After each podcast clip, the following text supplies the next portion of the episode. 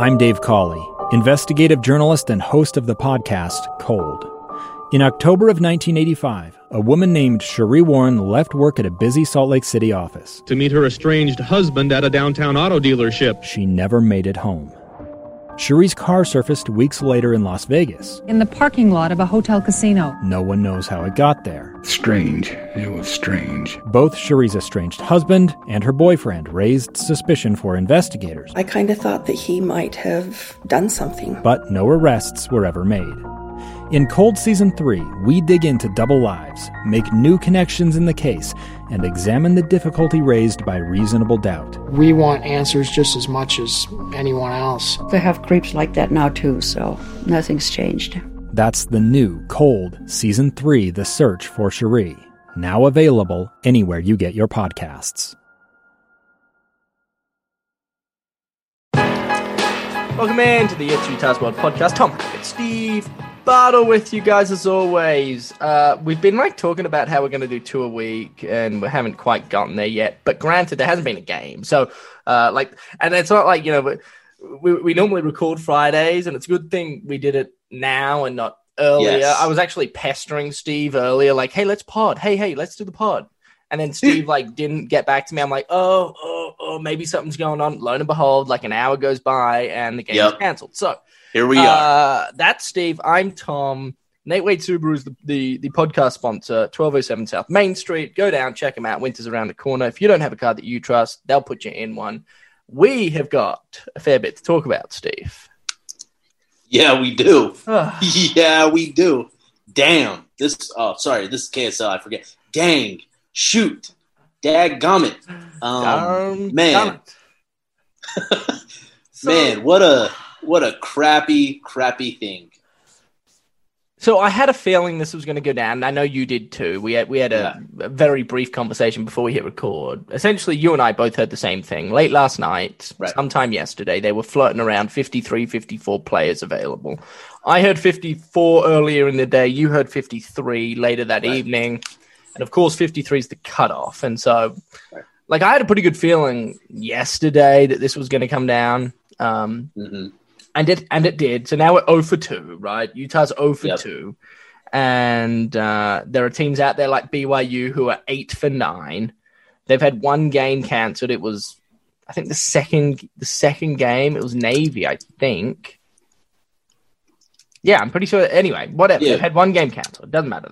And they test three times a week. Utah tests every day. Hey, let's start there. Can we just say, uh, and again, I don't know the answers. Maybe you do, Steve. Maybe you don't. But during the summer, they were testing. They weren't testing every day. They were testing like three days a week. And um, they seemed to be doing okay. But you know what else I heard is during the summertime, they were actually, the players were testing themselves. They were doing the nose swabs themselves. They weren't having other people do them for you because it's cheaper. Uh, and so I don't know if that's like a big deal or not, but I don't know. Like maybe the players weren't putting it high enough up their nose. I don't know. You gotta like shove it up there. Yeah. Well, so nowadays you don't know. So I went and got tested like two, three Right. weeks ago. Um, and they have the smaller ones. And so, uh, uh, like, like, like I, I, I might have just dropped a bomb on accident, and I apologize because I, I don't know how long the swabs were in the summertime. I think they were the small ones, but uh, I don't know. I'm just assuming. But the players were doing it themselves. And I Interesting there, Tom. I don't know if the players are still doing it themselves or not. Uh, but like they're testing every day now Yeah. and all of a sudden everyone's got COVID. So that's it's kind of like there's something going on to me because it's like it's not like they've just started testing. Like they have Right. been testing for a while, but they, they've they've amped up the testing. Right. Well, man, it's uh it's crazy. So and, and Whittingham talked about it. Like they've been testing throughout this whole thing for Utah. They've been testing throughout this whole thing. There have been positive tests throughout this whole process. Since they got back together, there have been positive tests. Uh I think we're seeing it throughout college football. The timing of everything um, coincides with Halloween parties and that kind of thing. Very, you know, it, it, it lines up. It matches, right? There, there was a so you Halloween talk about party. There was one. We Right. no, there was. Yeah, say it. there- Dumb. Yeah, and there there was, Um, and it, it's not that Utah was the only team that did it. Like obviously, you're seeing the impact throughout college football. There have been uh, double digit games canceled now, uh, and it's unfortunate. Um, like it's hard to get mad at these college kids for going to parties, but considering that a college party is happening during the the middle of a pandemic, yeah, it's you know it's tough. Uh, it's it's tough to to accept that, and so um, unfortunate, uh, but here we are, and now like Arizona State now has been completely decimated by COVID nineteen positive tests. An entire side of the ball, I think it's the defense side of the ball, has been completely gutted because of COVID tests. Herm Edwards is now positive with COVID. Uh, it's just the timing of everything with everything that's gone on uh, with tests uh, becoming more available and what they have available to them now. Just you're seeing tests pop up positive all over the place, and it's absurd. Uh, I can also um, announce the so um, part of the problem for Utah was in in Salt Lake City contact tracing, and I, I don't get this. I, I just have I, I it doesn't make any sense to me. But but anyhow, I'll, I'll tell you what I've heard, and then we can kind of go more into it. Anyway, if, you are exposed to COVID in Salt Lake City, you um you must quarantine for seven days for a week. Okay, Uh, in in California, whatever county Pasadena's in, it's ten days. So they had a number of players, uh, and of course, because the game's being played in California, you have to oblige by the California Right. guidelines. So they had players. Utah had players that if the game had been played in Utah, they would have been able to play, but because it's being played in California, they were unable to play, and so Right. that that also plays into it. Now, I just and so that so I asked on Twitter like, "Hey, send us questions." The first question we got was, uh, uh, "Why wasn't the game moved to Utah if uh, if it was a problem with the LA county's more strict protocols?" Well, the answer I've received or I've I've, I've tried to to receive was that like Salt Lake City's in a worse spot than California, by the Right. way. You know, like for per capita, like Utah's not in a good spot. The Pac-12 is well aware of that. It doesn't make any Right. sense to move the game to Utah because Utah's not in a better place. Uh, the Pac-12 are not happy with Salt Lake City and the case counts. Um, and and and so that that's essentially the reason why. In fact, I've I've heard rumblings that that that future games may be moved out of Salt Lake City. You know, if if the if the case counts keep rising, games are going to Rice Eccles Stadium is not going to host football games in 2020. Um, wow. So yeah, like um, so yeah, people are people are wondering if it's the LA. Ca- the thing with the LA counties is like California is a really big state. They have a lot of people. They also have a, a, a few cases themselves. Uh, but I think per capita, I don't have the numbers in front of me. I think per capita, Utah's in a much worse spot than they are. Uh, Oh yeah, and and you know, seeing the positive number of cases that we've seen over the last couple of days, last week or so. What did we surpass yesterday? 3,000, 3,200 cases or something like that. It was some absurd number. 39. Jeez. It was like 4K. And, and so you're in the middle of a pandemic. Like, yeah, it makes a lot of sense not to want to put a program, two programs essentially, in that type of hotspot. And so this all comes back, like you said, Tom, to you know the pandemic, to COVID nineteen. Um, it's it's unfortunate, man. It's wreaking havoc everywhere. And um, gosh, you were going somewhere at the beginning of uh, when you were talking that I I wanted to, to harp on. Um, but the uh, the the seven day and the ten day quarantine yeah. or or or that thing, um, and so based on Pac-12 protocols, like if you're test positive with an antigen test and the very next test you take is a PCR test and that comes back negative, you're you're cleared to return to activity. But that's only according to that. You also have to follow the local guidelines, which is something that I didn't put together until today. And you know, you see Nick Ford tweet what he did, Yeah. um, and that provides a lot of clarity and, and, and context to the situation that we find Utah football in. I think had they been able to get players back, I don't think Nick Ford is the only one uh, in that situation. had they been able to get Nick Ford and maybe a couple other players back, Utah's probably above that 53 man threshold and they're probably playing football. Maybe based yeah. on that. Right. Again, the, the, whole COVID situation and, and what, and just Utah being in a very hot spot, uh, that's always going to be a factor in this. But uh, had they been able to get those players that are in that are in contact tracing, whatever they're likely playing, um, you know, regardless of, of the COVID situation. But again, this this all comes back to the positive rate, the the and just the fact that Salt Lake County is is such a hot spot. Yeah. Uh, this was Nick Ford's tweet for those that missed it. Uh, quote, exposed to COVID 19, eight days of testing, 20 plus negative tests later, LA County still doesn't want me playing. Disappointment and frustration are both underst- uh, understatements for the way I feel. When it's finally my time to step back on the field, feel bad for whoever I'm going against. So that's part of the problem, Steve, is right. um, yeah, every state has their own guidelines, some stricter than others, and uh, the state of California and LA County in particular have been, you know, they, they, they've been kind of um, monitoring this pandemic much stricter than anyone in Utah has. And that's, yeah, I remember in the middle of, I've got friends in LA County and, you know, middle of uh, April, June, it, you know, they were saying, you know, that they can't see anybody else outside their family. They can't walk with more than, I don't know what it was, four people, you know, all within the same household. And that, that stuff hasn't been happening here in Utah. And so, mm, yeah, right. kind of just the nature of the beast. I, I also heard something interesting. Um, it doesn't make a ton of sense to me. So the players get tested every day. I think the only day they don't get tested Sunday.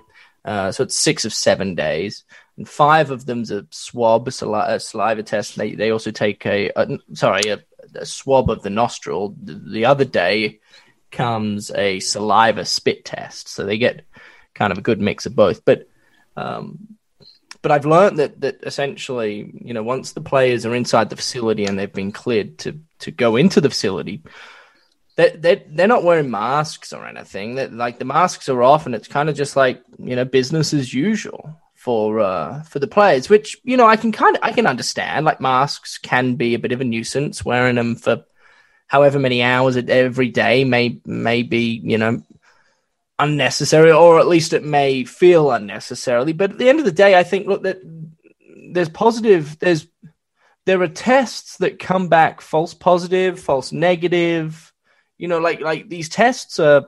I don't know what the official. I think it's like 85, 90 percent accurate COVID tests these days. Maybe right. it's ninety five. I don't know. Whatever. It's there's still a decent margin for error. And and right. if you have a if you have a false negative, you know, and you're just like roaming the the football facility and you actually have the virus you're not showing any symptoms but you don't think you have it because you came you came up with a false negative then you're just infecting everybody you know, and like maybe yeah, you maybe point. you'll infect everybody even with a mask on. I don't know. I'm not a medical expert, but maybe if you all wear masks and still try and maintain as best social distance as possible, then I, maybe some of these cases wouldn't have happened. And at the end of the day, it's like a, just a couple cases, and we're playing football, guys. You know, it's like just five extra mm-hmm. cases, mm-hmm. and all of a sudden we're done. So, uh, you know, it kind of irritates me that the, the playing group isn't wearing a mask around the, the football facility. It's, it just doesn't make sense. You're 0 for 2. Like, I, you know, I just, I don't get that. If I'm a leader on that team, I'm saying, guys, like, you want to play ball?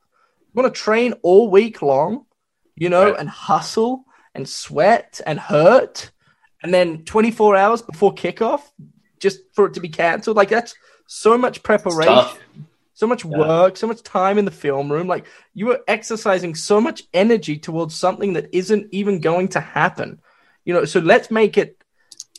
Let's do everything we can. Do everything we can to try play football. Wear a damn mask. Just wear a mask when yeah. you're inside the facility. Take it off when you play. Whatever.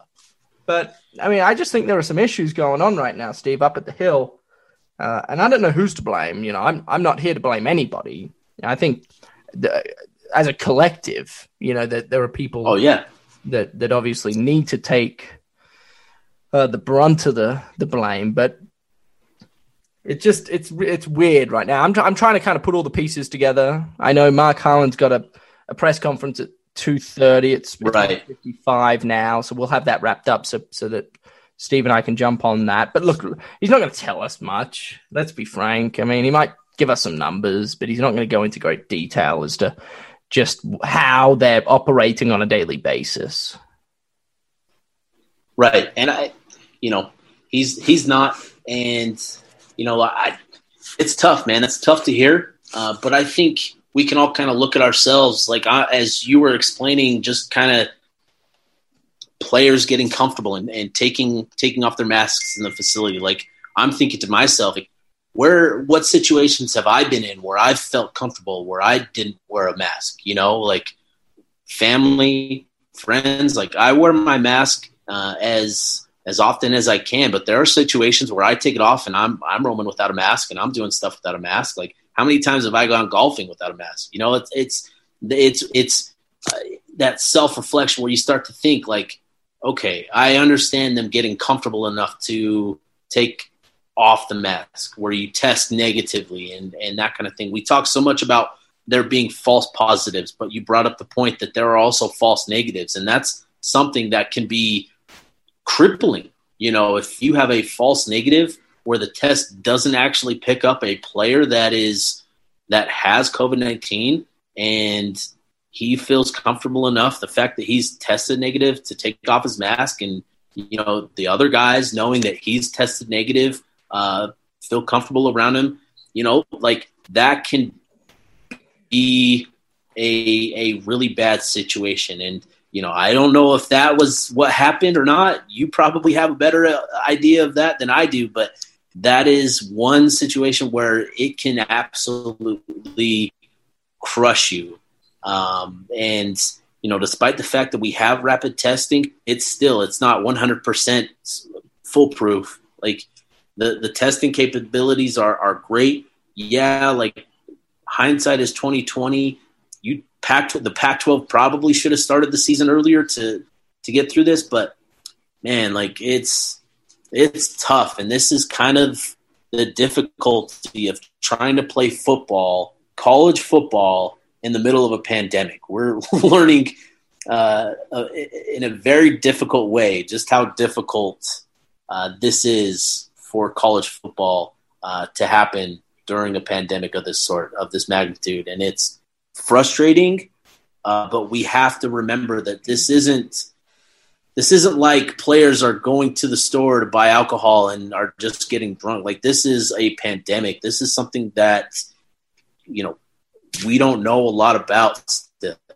We know a lot more than we did six months ago but we still don't know a lot about it. And it's unfortunate but this is what happens when you try to play football during a pandemic man. It's tough to see. I'm uh, my i feel for the players. I feel for the coaches because i know that even despite all the positive tests all the contact tracing like the team still prepared this week as if they were going to play uh, and to have that taken away from them again um, you know the day before the game that's tough man. That's two weeks in a row and I can only imagine how frustrated and and how upset they are. But again, like put yourself in some bad situations where you're even even a slightly even slightly careless with you know COVID nineteen protections, and you know this is this is what can happen, and it sucks.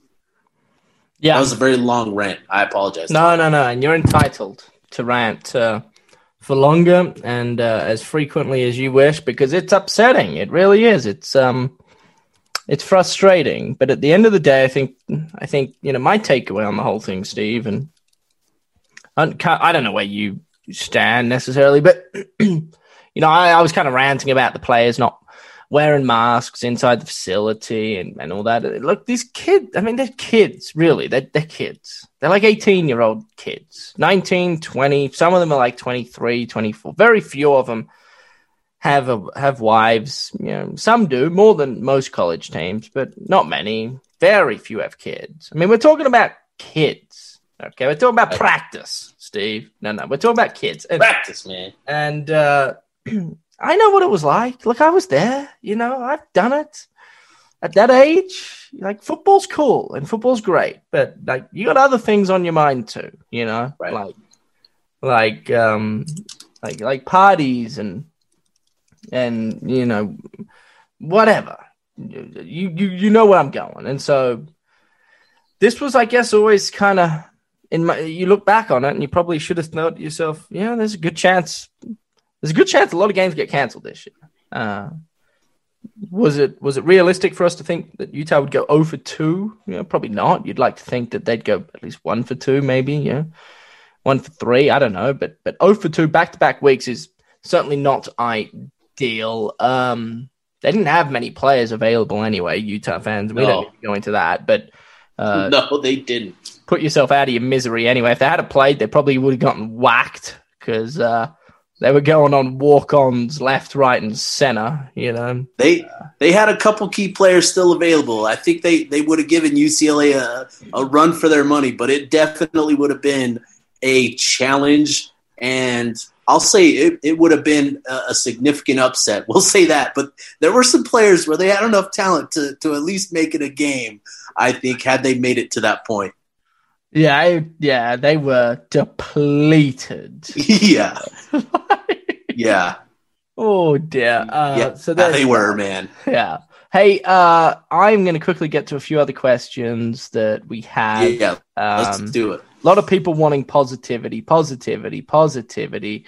Um, what else was there? What are the restrictions on players being allowed to practice with Pac 12 contact tracing? We kind of went over that here in Utah. Seven days is what you must be out for. Uh, someone comes in, Steve, if you want to answer this, any chance Utah plays BYU instead of UCLA? No. No, No. way. No. No. No. No. No. I'd love to see it, but no. Yeah. I think- uh, Utah's current roster versus BYU, who wins? There's still a talent gap, man. There's still a talent gap. what you're going? You're going Utah? I would hella go Utah, man.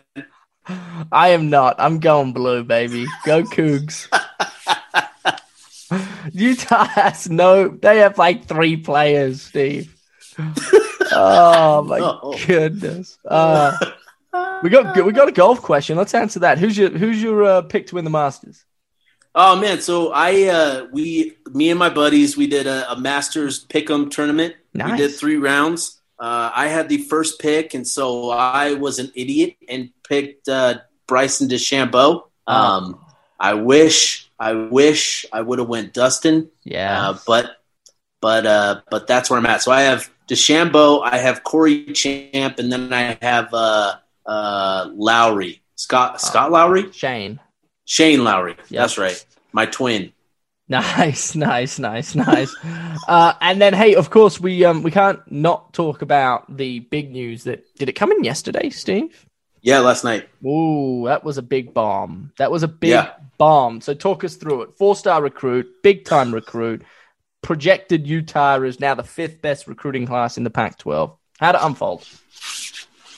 Yeah, man, this was this was a uh, this was a long play. This was uh, one that has been in the works for some time. But Utah, um, slowly but surely, made their case with four star talent uh, Ethan Calvert, linebacker out of Oaks Christian in Southern California. Uh, Ethan is the youngest of three brothers that uh, will be playing in the Pac-12. Uh, his brother Bo Calvert at UCLA, and and the middle brother Josh Calvert is at Washington. Ethan uh, is going to be the best of the bunch, and that is according to his older brothers. Um, so Ethan is fantastic talent. Um, I've I've made the comparison to a Chase Hansen in high school at 220 pounds um, that uh, is coming in as a linebacker, ready to go, fully bought into playing linebacker. That's the type of talent that Utah is bringing in with Ethan Calvert. So um, fantastic pickup.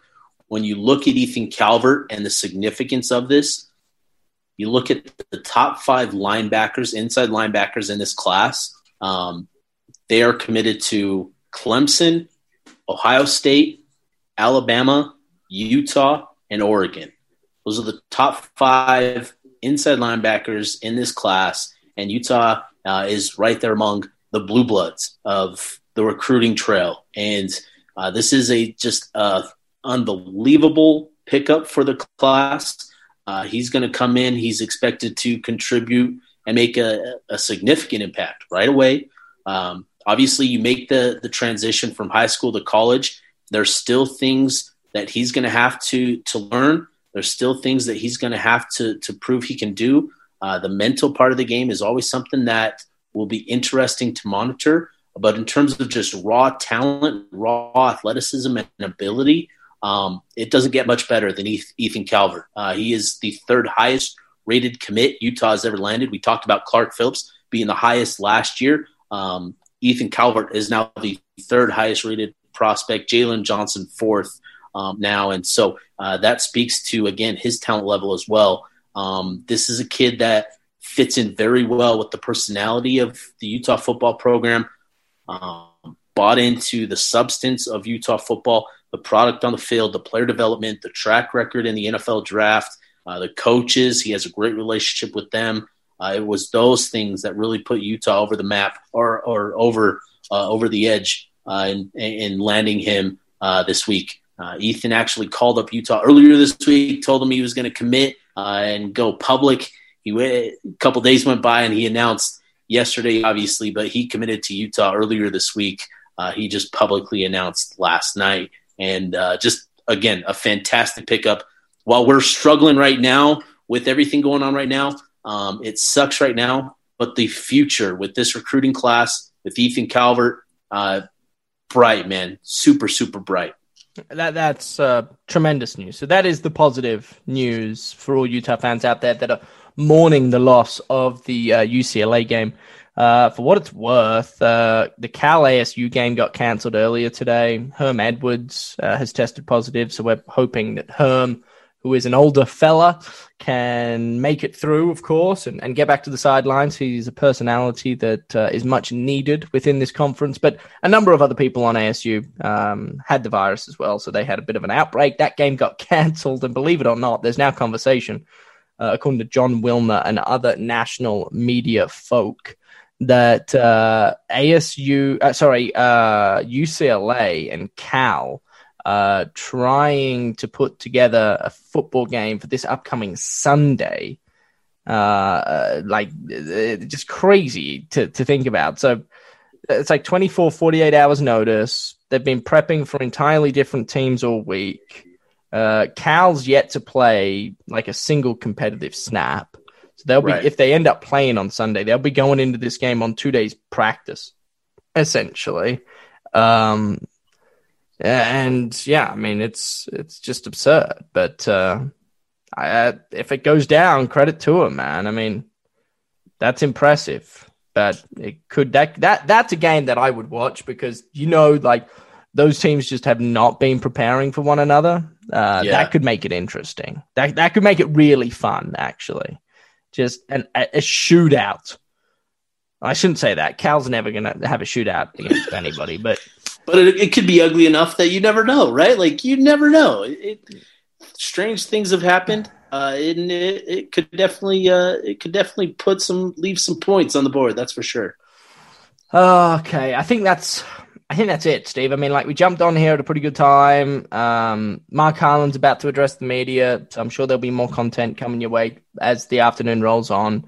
Uh, we are hopeful that the USC game is played. Maybe Mark will address that although I doubt it. That'll probably come at a later date. But nonetheless, we'll uh, we'll plan on on a podcast earlier in the week, uh, and then one towards the end of the week. Um, stay safe. Stay safe, everybody. Uh, you watching the Masters, Steve? I am. I got it on right now. Good Tiger. Uh, Tiger doing well. Good, good. You love to see it. You love, love to see it, man. To see it. I love I love seeing like just for what it's worth, Tiger, Phil. I love seeing those guys do well. Yeah, man. Just uh the the nostalgia of it. Ah. Oh, yeah, just seeing those guys play well, man, it's fun. Yes, and then I love watching Dustin Johnson walks. It looks like he's got a bloody toothpick in his ass, and that's fun. you know, he walks so weird, but it's like a strut, you know? Yeah. He Justin knows- Thomas on the mic dropping F bombs. Like I'm I'm here for that always. Wait, Justin Thomas dropped an F bomb? Uh, he did in a previous tournament. I can't remember where it was. Oh, I think it was actually the uh, the PGA Open. I think is what it was. PGA Championship. Oh, okay, Uh, that's right. He No, dropped an f bomb. Yeah. Next time you look at um, Justin Thomas, try and find try and find his like uh, neck. I think it's just like all chin. Oh, I, he doesn't. It's not there. Yeah, he only has a chin. So uh, yeah, it's weird. rest in peace, JT's neck. But anyway, uh, all right, Steve. Uh, you've got plenty of work to do, as do I. So we'll let each other go. Thank you guys for tuning in. Nate Wade Subaru, twelve oh seven South Main Street. Uh, they have they have something coming up actually, starting on November nineteenth. That I'll be able to share with you guys in about a week's time. That's worth keeping an eye out for. It's running from November uh, 19th through to like January 4th. So, pretty big little project that they're about to embark on. So, nonetheless, we appreciate them. Uh, Steve, I appreciate you and uh, thanks for all your work. We'll stay in Appreciate you, Tom. touch. And uh, thank you guys for tuning in.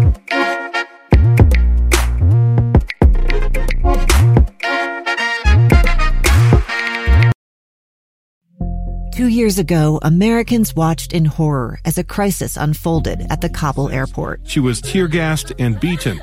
Images of thousands desperate to escape Taliban oppression filled our news feeds.